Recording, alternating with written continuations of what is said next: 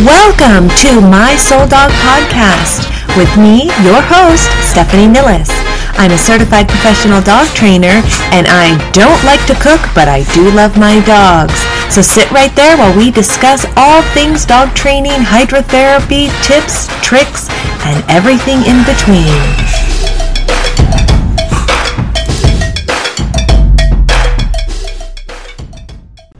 Welcome to episode number two, where we're going to be talking about what exactly is a soul dog. Because I named this podcast My Soul Dog, and I thought, let's do a little bit of background information so when I go off into stories later as this podcast matures, that you won't be wondering, what the heck is she talking about? Who is BAM anyway? Well, BAM is and was and will forever be my soul dog. So, what is a soul dog? And you know, I got to thinking about this because I called Bam my soul dog and I just started calling him that. It just felt right. And he was, first, let me tell you who he was. How about we do that first? Bam was a white boxer. I had adopted him out of a rescue, and I was actually his foster home. He was my first foster failure ever. I had fostered many, many rescue dogs over the years, many, many, many, and I never kept a single one. But there was something about this boy that I just wanted him. I wanted to keep him. I did not want to get him adopted. But it, didn't start out that way. I tried to get him adopted and nobody was interested in him. And I feel like no one was interested in him because his background history was that he had flunked out of a fighting ring. That's right, he flunked. He was no good at it because he was so sweet. He, oh, he was such a sweet little muffin. Um, he was this gentleman's dog and he tried to get him to fight. And when he realized, when the gentleman realized that he was not going to be a good fighter, he gave him to his mom and dad to hang on to. And his mom and dad were terrified of him. They would, um, he was kept in the backyard and boxers are not exactly outdoor dogs. We're not talking a Malinois or a Pyrenees or, or animals that are meant to be outside and can live outside. Not that I'm recommending that, but they can be in lower temperatures, and some of them actually prefer it, but not a boxer. They are single coated, and that little boy, you could see his freckles. He did not have a thick coat whatsoever, but he was kept outside. They were terrified of him, and they would take even his food, and they'd open the door just a crack and they'd throw it out into the yard so he could eat but they were not going to interact with him.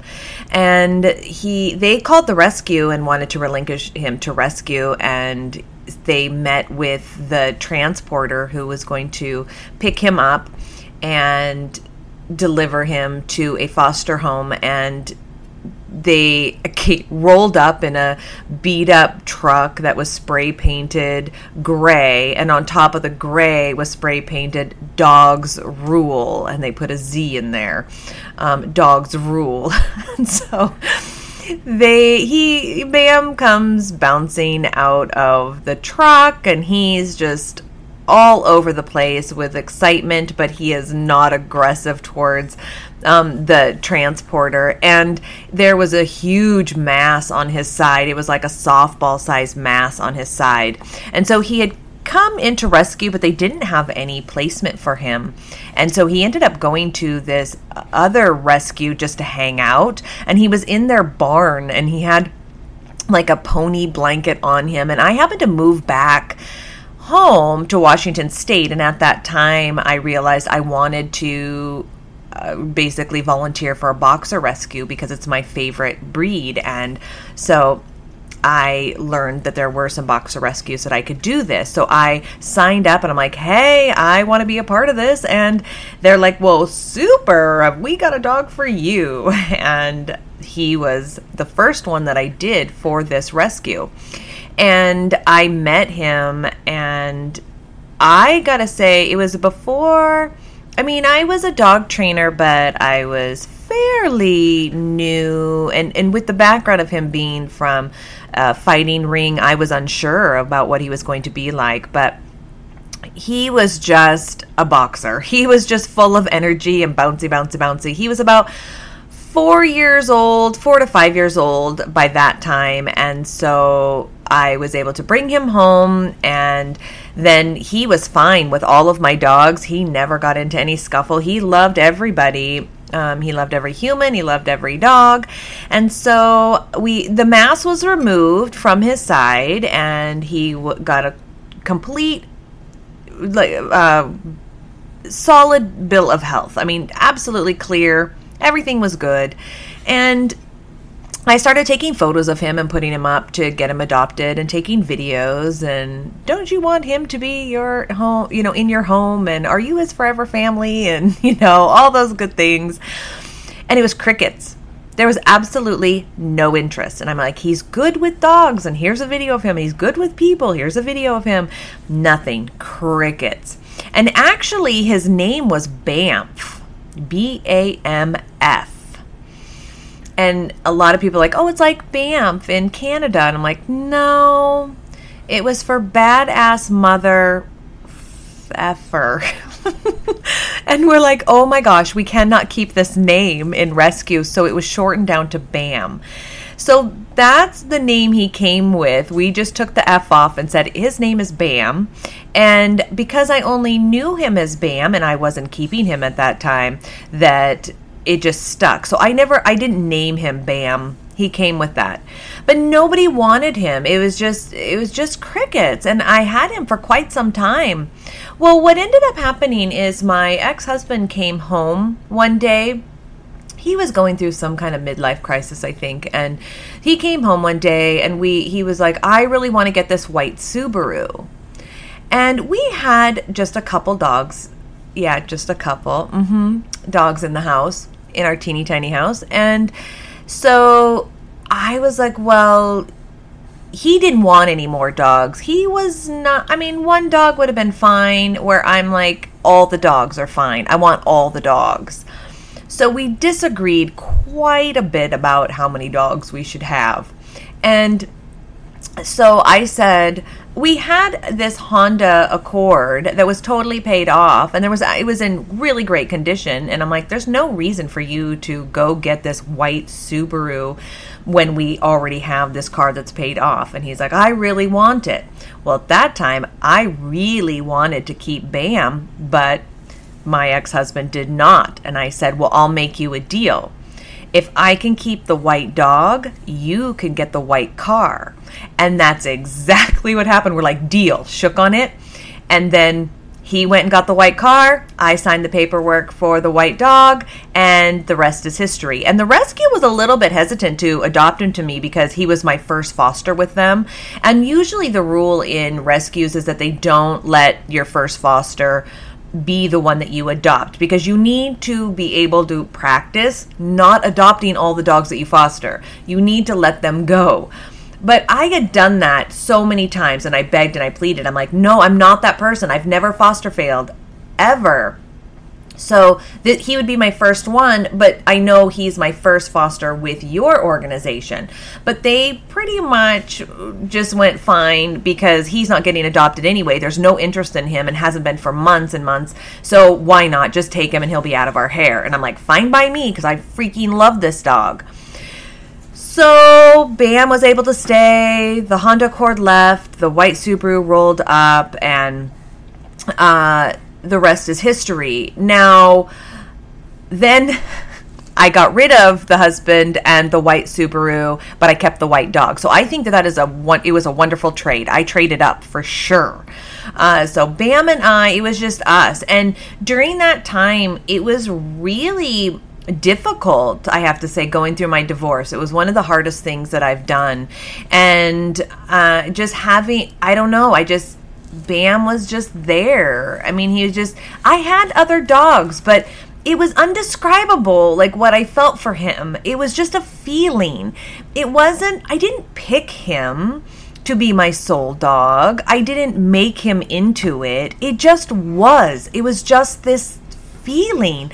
And he was just my main man for some reason. And that doesn't mean that I didn't love my other dogs that I had before him. And he wasn't just the newest flavor, but even over time, it was just something about him.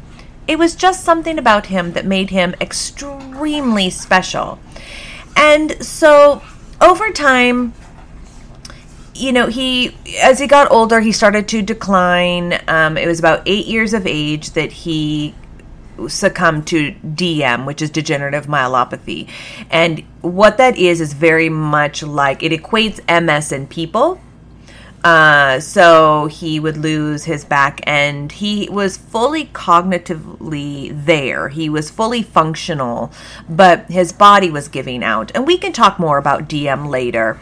But I got him a wheelchair and it was so much so i mean I, there was so much close care with him because he depended on me to take him out to go potty. He couldn't move. He depended on me carrying him and loading him up in his wheelchair. When i went over to the other side of the state i wanted i was getting hydrotherapy trained and because I wanted to build him a pool because I knew that that would bring him comfort and warmth because he couldn't move his limbs on land. But while before he lost all mobility he was able to move his limbs in the water. So I was going to get hydrotherapy certified because I was not thrilled with the hydrotherapy services in my town. And so when I went over to go do that I couldn't leave him at home I I just couldn't. There was something about it where I'm like, no, he has to come with me. I I cannot leave him. And so I learned how to drive an RV that was so freaking scary. It was so scary. But I thought I'll live in the RV. I'll drive that over because Bam can stay in it. He, you know, if he's incontinent so any messes i can control that i'm not bothering anybody by staying in their house and so i learned how to drive this rv and i was able to take him and a couple other dogs with me and so he was just my right hand man. I just couldn't go anywhere without him. I loved him so so much. And we even did things like I got a backpack that I could put him in and I we could go for walks. I could carry him. I got a stroller. I could run with him. I just put him in the stroller and we'd go. He was so happy and he never complained. And again, he depended on me so much. So I think some of that deep connection came with how much he depended on me um, to give him quality of life. And so it was this you know, and it was funny because I, I just really loved him so much that Warren would even joke about, you know, it's the hierarchy in the house, it was Bam, then it was him. and I'm like, you know, there's probably some truth to that. Bam was everything, you know? It's like you walk in the house and I just went right to him. Like I have been gone for just a little bit, but I would go right to him and then I'd go kiss Warren. It was just I don't know, there was just something about this kid that I just couldn't get enough of and um, I would do anything for. I would do anything for him. And, and like I said, I built out this whole entire pool. Um, I got trained in hydrotherapy, and that was for him. I spent a year building this freaking pool and the deck and all the things included and learning how to do that. And it was all for him. There was nothing I wouldn't do. But also, it is just, you know, there's just some connection that you have with them. And people, you know, again, I had other dogs and I did love them. It didn't mean that I didn't. But there was just something about this particular dog that we just had a connection. We had an unspoken language. He knew my feelings. I, I felt like he did. Um, whether he did or not, I don't know. Um, and I was really, I mean, I was unhealthily attached to him. I'll admit it, and I'm not sorry about it. I loved this dog so much.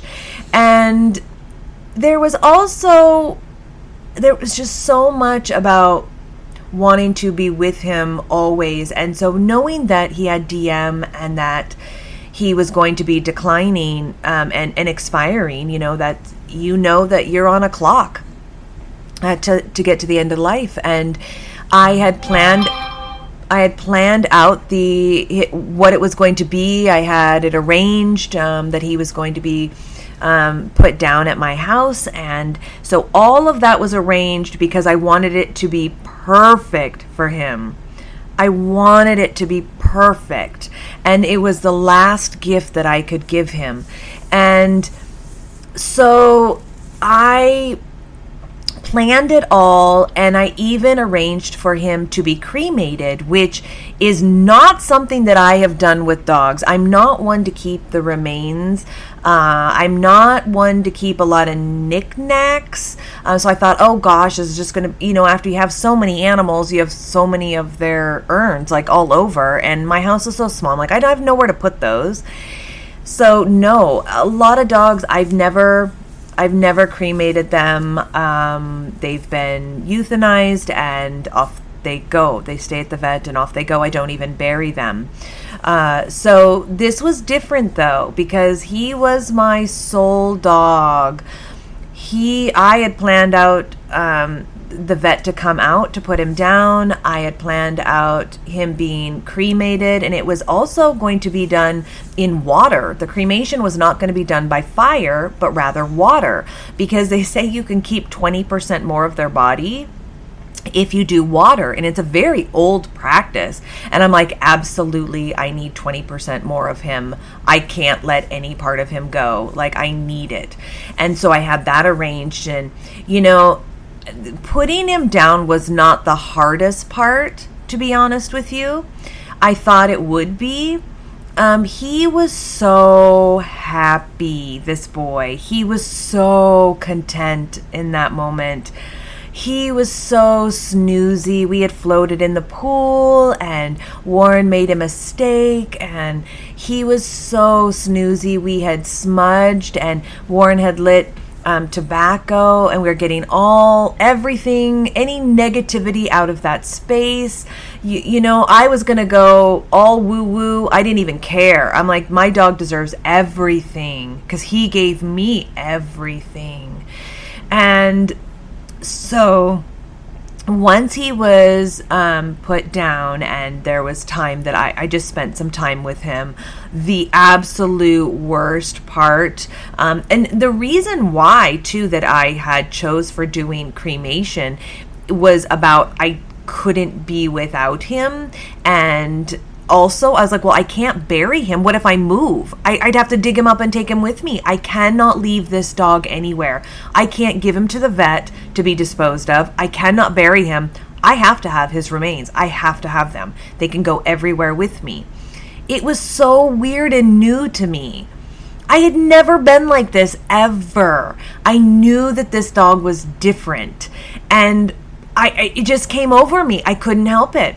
And even Warren knew. He's like, "Oh yeah, she's going to be a basket case when that dog leaves." Like, "Yep, yep, I'm going to be a basket case."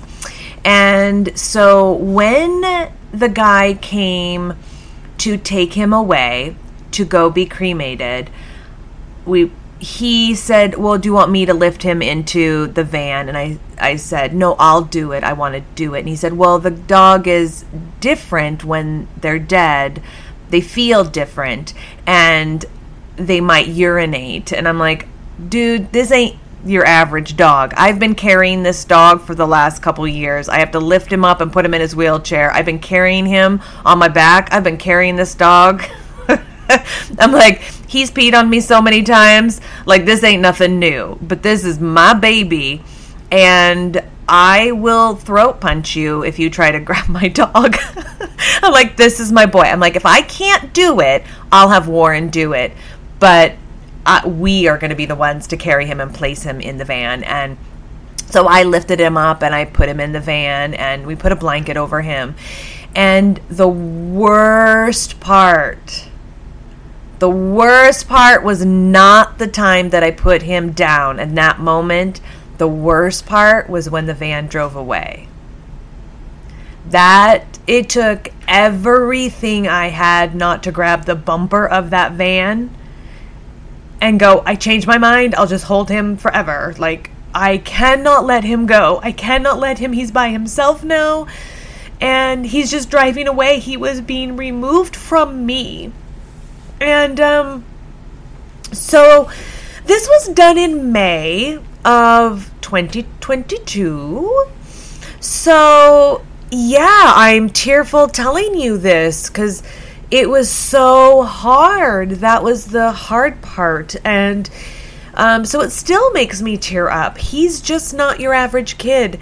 And I mean, I tattooed him on my arm. I did his portrait, which I absolutely love. I'm like, I want everything about this dog. I I loved everything. But again, I never intended it for to be this way. I never looked at him and went, "Oh, I think you're going to be my soul dog."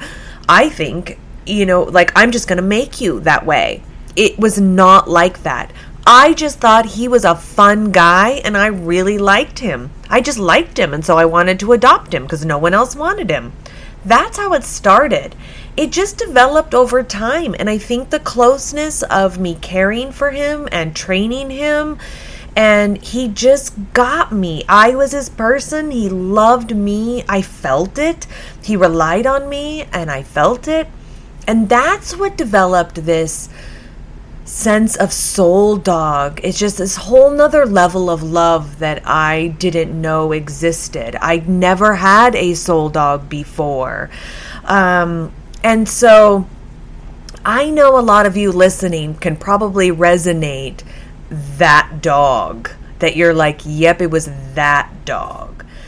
And I don't know if someone says, no, every dog I've had has been a soul dog. I don't know. Okay. Only you know that. I do have a feeling that it's not just love, it's I love all my dogs. This is a whole nother level. It is a deepness, it is a closeness, it's a everything came. It was Bam and then everybody else. And you know, I am, I will fully admit, I'm like, yes, he gets everything first. Everything was about him, and then my other dogs were all second. Absolutely. Um, I will have full disclosure on this podcast. I did love him more than everybody else. I did love everybody else, but I did love him more. um, no doubt about it. I mean, yes, I had a favorite, and it was him. I mean, there was nothing I wouldn't do for this dog. Nothing. Um, but it was all not from a selfish point of view either. So even at the time when I knew he was fading, I knew that was a gift I could give him to set up his death to be something special and comfortable. I did not I planned it that way because it wasn't about me. He was my soul dog. He was who I needed to take care of. It was about him. And I needed to let go and provide that for him. So that is what I did. But it's so my soul dog podcast came from that this love of these dogs out there that are it's just undescribable. It's a deepness, it's a richness, it's something undescribable. And I feel like that training with them and spending that time with them and growing with them, learning with them, going through life experiences with them. As I talked about my divorce, I mean, I had to get up and let him out to go potty to get through my divorce. It was so hard. And I was really depressed at that time. I needed so much comfort, and I got that from him. Um, you know, he's the one on the bed laying with me. The other dogs were like, we're going to play and toys and rip them up. And we're going to, you know, we're over here, la, la, la, having a really good time. And that boy was on the bed with me when it was hard to get up out of bed. And he would just lay there with me, even if the other dogs were playing. It's like he just, it felt like he felt. I don't know what he felt you know, I don't want to put a lot of my emotions onto him, but it felt to me like he knew what I was feeling or that I needed comfort in that moment. Um, at no point was he a service dog and that I needed to take him everywhere. I'm not talking about that, but he was a sense of comfort, support, joy, kindness. I look forward to seeing him. He was a place of happy. He was a place of safe. Like if we're together, like all is good. You know, get in this RV and I'm going to learn how to drive it. You and me, kid. Um, we're either going to make it or we're going to die together. I mean, I don't know. Um, you know, we're going to change lanes when I don't have windows to look out of. That was so scary. I had to use my mirrors. ah! So good on you, all you people who are driving with just mirrors. I know it gets easier with time, but boy, to learn that is really scary. So, there, we can end on a lighter note than talking about my dead dog, but um, I did think it was important if I do reference Bam that you know who I'm talking about. Um, if you see my tattoo, you know who it is. Um, I love talking about this boy because um, he was my everything. And, um, but, you know, I think taking some time to just honor your soul dog now. And even if you'd be willing to share who your soul dog was and put a picture, send me a picture. I would love to see that and just open up space uh, for them just to honor them. Because uh, we have all had one. And if you haven't had one, if you keep getting dogs, I mean, over your lifetime, I feel like you are so lucky if you have one in your lifetime. If you have more than one, you are you're a unicorn. You are so so lucky. But to have that one in your lifetime, your life is very rich. So, with that, I hope you have a wonderful day. I hope I did not bring you to tears as I'm blubbering on my podcast, but I just want to be open and have a place that if you feel down about your soul dog, this is a safe place for you to be. I have been there, I have done that. I know what it feels like. So, with that, have a great day, and I will see you next time. And before you go, I have a little correction to make. I had said Malinois when I meant to say Malamute. Two totally different dogs.